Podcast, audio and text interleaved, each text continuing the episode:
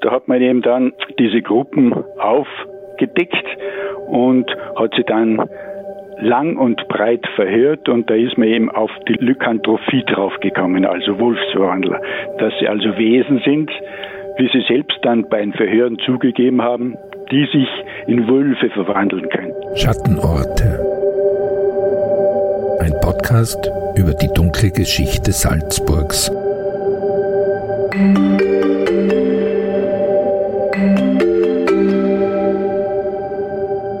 Willkommen zurück zu einer neuen Folge Schattenorte. Mein Name ist Anna Boschner und zusammen mit meiner Kollegin bei den Salzburger Nachrichten, Simona Pinnwinkler, begeben wir uns hier in diesem Podcast an Orte in und um Salzburg, die eine dunkle, mystische Vergangenheit haben. In der letzten Folge hat sie Simona mit in die Stadt Salzburg genommen. Sie ist dort der Geschichte der Prostitution auf die Spur gegangen.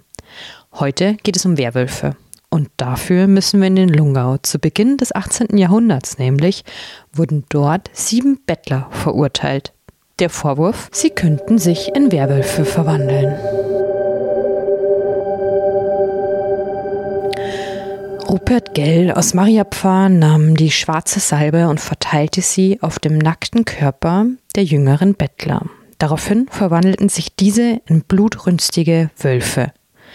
Schafe, Ziegen, Kühe, Wild. Sie alle wurden Opfer der Raubtiere. Um sich wieder in Menschen zurückzuverwandeln, wuschen sich die jungen Bettler die schwarze Salbe mit warmem Wasser ab. So sagt es einer der jungen Bettler beim Verhör aus, wie den Gerichtsprotokollen des Pfleggerichts Mosam aus dem Jahr 1717 zu entnehmen ist.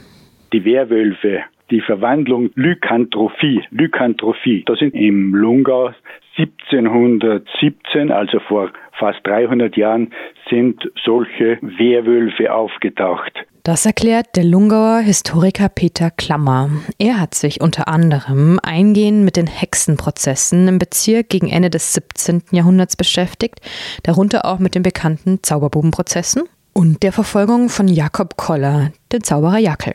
Der Spuk war jedoch mit Ende des 17. Jahrhunderts noch nicht vorbei. Auch im 18. Jahrhundert gab es in Salzburg noch Verurteilungen, weil Menschen, in diesem Fall Bettlern, nachgesagt wurde bzw. vorgeworfen wurde, dass sie zaubern können. In diesem Fall stand sogar ein ganz außergewöhnlicher Vorwurf im Raum. Den betreffenden Bettlern wurde nämlich vorgehalten, dass sie die Fähigkeit besäßen, sich in Wölfe verwandeln zu können.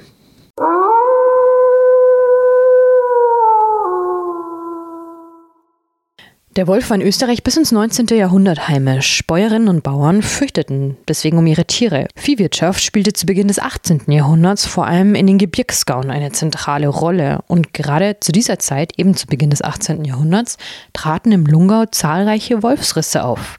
Sodass man immer wieder große Wolfsschäden festgestellt hat, wo 20 oder 30 Tiere verendet waren, wie es eben die Wölfe typisch machen, dass sie die Tiere nur zerfetzen und die, die Stücke dann liegen lassen.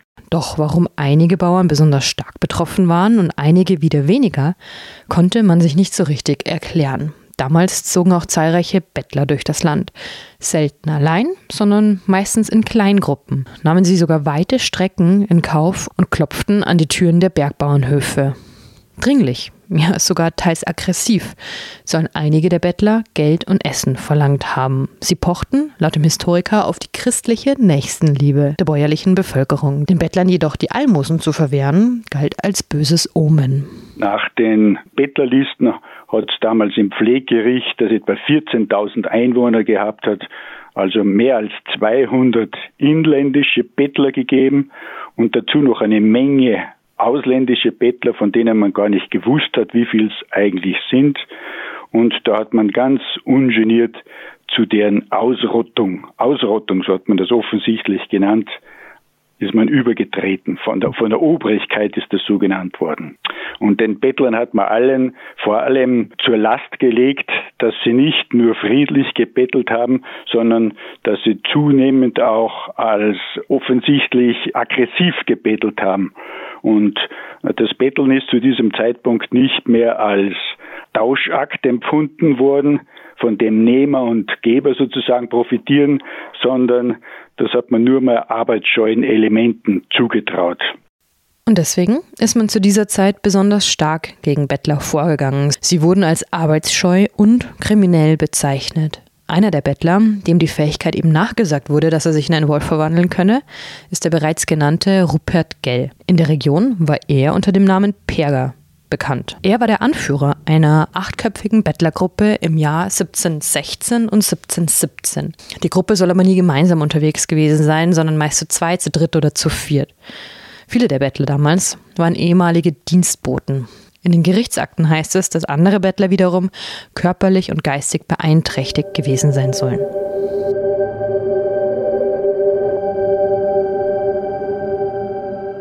Das teilweise aggressive Auftreten der Bettler zog den Zorn der Bauern auf sich. Sie waren nicht mehr derart bereitwillig, Almosen zu spenden wie noch Jahrzehnte zuvor. Die Bettler sollen deswegen auch Drohungen ausgesprochen haben. Den roten Hahn würden sie auf die Dächer der Bauernhäuser setzen, wenn sie dort kein Nachtquartier erhalten würden. Sie sollen sogar Verwünschungen ausgesprochen haben und mit einer speziellen Fähigkeit gedroht haben.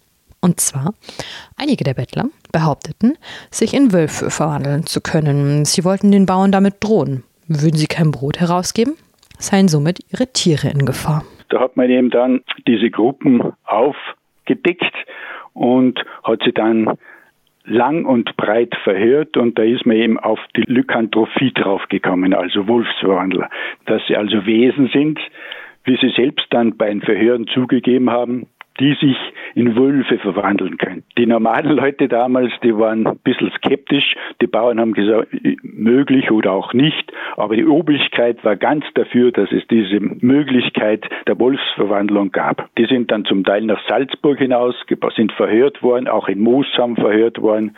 Acht Bettlern wurde schließlich vorgeworfen, sich in Wölfe verwandeln zu können. Sieben davon wurden dann tatsächlich auch verurteilt, darunter auch Rupert Gell. Er sollte eigentlich zunächst hingerichtet werden, doch schließlich milderte der Landesfürst Franz Anton von Harrach seine Strafe. Er und weitere Bettlerkollegen mussten schließlich Strafarbeit auf einer venezianischen Galeere leisten. Andere angebliche Werwölfe starben in Haft. Die Verhöre sind ja so geführt worden, dass man die immer wieder ausgefragt hat und da ist man eben auf jedes Detail ist man da eingegangen, wollte alles von den äh, Werwölfen, wie man sie genannt hat, wissen.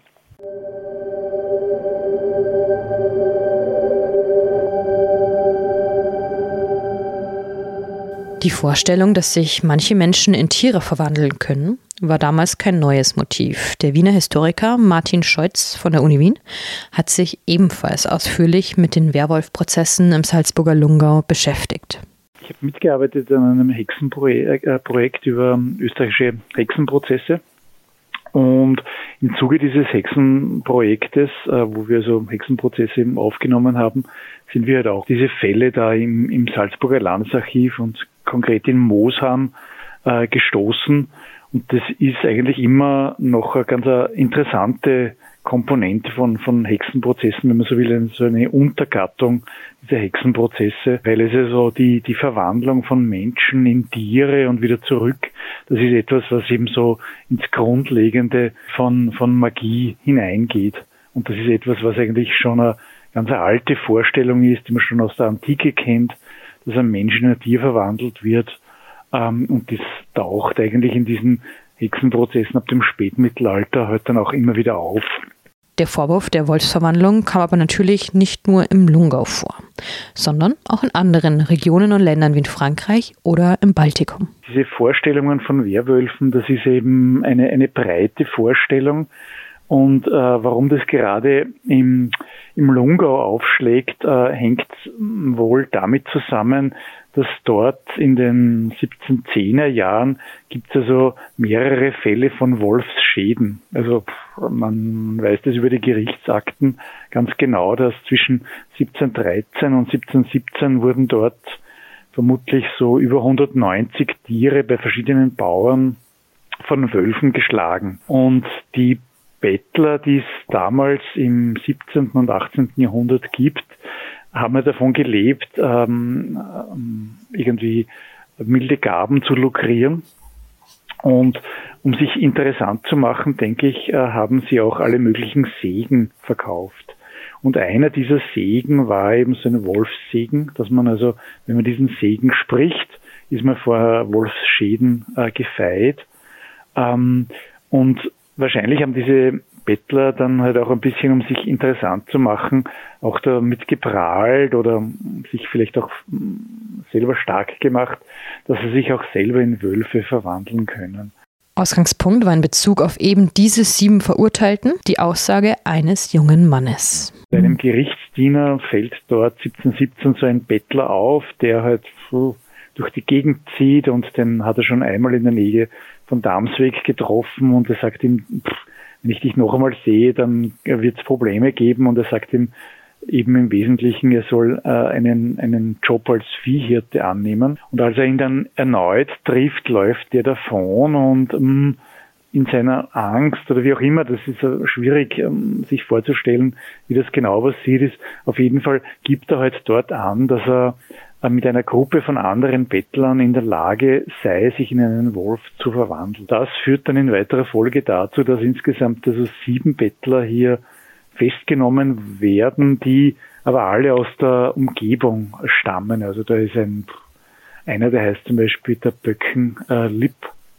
Das ist der, der Sohn äh, eines, äh, eines Bäckers, äh, den man sogar relativ genau erkennt, weil er halt irgendwie offenbar aus Damsweg selber stammt, der ist dort dabei und auch andere. Und die scheinen eben geprahlt damit zu haben, dass sie sich für Wölfe äh, in Wölfe verwandeln können, was natürlich für die Bauern ähm, irgendwie dann bedeutet hat, wenn der Bettler derjenige ist, der dann in der Nacht als Wolf meine Herde schädigt, dann muss ich mich mit dem gut stellen. Also haben das sicher gemacht, um mehr äh, Spenden und Brot und was auch immer von den, von den Bauern lukrieren zu können. Eine Ermächtigungsstrategie, aber das ist nichts sehr Ungewöhnliches, weil wir kennen verschiedene äh, Bettler im ganzen alpinen Bereich, die Wolfssägen verkaufen, äh, die sich äh, irgendwie der Wolfsbannerei äh, hingeben, also dass sie sagen, okay, wenn du diesen Segen sprichst, dann äh, sind alle Wölfe äh, zu deinen Diensten. Also da gibt's ganz verschiedene Vorstellungen, aber was recht auffällig ist, dass das alles eher randständige Personen sind, dass es ähm, Viehhalter sind, also Leute, die eigentlich eher armutsgefährdet äh, waren und die sich mit diesen äh, mit dieser Form von von Wolfssegnerei, Wolfsbannerei interessant gemacht haben. Wie den Hexen wurde auch den Werwölfen die Verwendung von schwarzer Magie nachgesagt. Dafür sollten sie im Bund mit dem Teufel gestanden sein. Also das ist ja etwas, was offenbar unser Unbewusstes stark beschäftigt, äh, dass du dich äh, des Nachts äh, in einen Mannwolf, also Werwolf heißt nichts anderes als Menschwolf, Mannwolf, ähm, verwandeln kannst. Und das gibt schon bei Petronius, das gibt es im Mittelalter. Also das ist etwas, was in den von der Erzählforschung weiß man das, dass das recht ähm, europäisch verbreitet ist, dass sich Menschen in Tiere verwandeln können. Da gibt es Fälle auch in Frankreich. Wie gesagt, Livland, also im Baltikum kennt man das. Also das ist sicher eine ganz, ganz alte Vorstellung der Tierverwandlung. Ähm, und in ein Raubtier sich zu verwandeln, ist natürlich, er hat eine ganz starke Schädigungs- äh, Absichten. Dasselbe gibt es ja auch bei der Vorstellung bei den Bettlern äh, vom Zauberer-Jackel-Prozess, dass die halt dem Salzburger Erzbischof in den Weinkeller fahren und da als Maus oder was auch immer halt Schaden stiften können. Also äh, das ist eine Vorstellung, die recht äh, verbreitet ist. Aber das ist natürlich auf der anderen Seite eine Ermächtigungsstrategie für diese Bettler, ne? die da sicher auch untereinander ein bisschen geprahlt haben werden, aber die natürlich mit diesen Erzählungen den Leuten Angst gemacht haben. Die Arbeit auf den Galeeren war damals eine beliebte Strafe. Das sei eine gängige Praxis damals gewesen, um Strafen zu ökonomisieren. Und das Spannende wiederum bei dem Fall äh, der, der Lungauer Werwölfe ist dann 1717, äh, 1718, äh, dass sie äh, nicht mehr eigentlich ähm, so an der Kippe stehen, wo man das noch glaubt oder nicht. Also der Salzburger Erzbischof Harrach ähm, äh, wird diese beiden Bettler, die also dann verurteilt werden letztendlich, äh, wird er also nicht mit der Todesstrafe äh, bedenken, wie man das eigentlich für, für Hexenprozesse ja noch gemacht hat und auch in der Zeit noch gemacht hat, sondern er wird sie also, er wird ihre Strafe in eine lebenslange Galeerenstrafe umwandeln. Das Ganze wird eigentlich, ist, ist schon an der Kippe in einer Zeit, wo die Frühaufklärung schon äh, in Ansätzen zu spüren ist. Also das ist sozusagen nicht mehr State of the Art.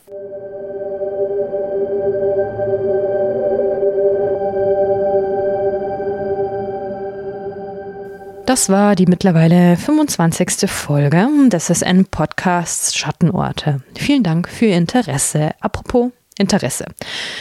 Zum Schluss noch ein paar Hinweise. Über die Zauberbubenprozesse und Jakob Koller haben wir bereits schon eine Podcast-Folge gemacht. Also wer die noch nicht kennt, gerne einmal hineinhören.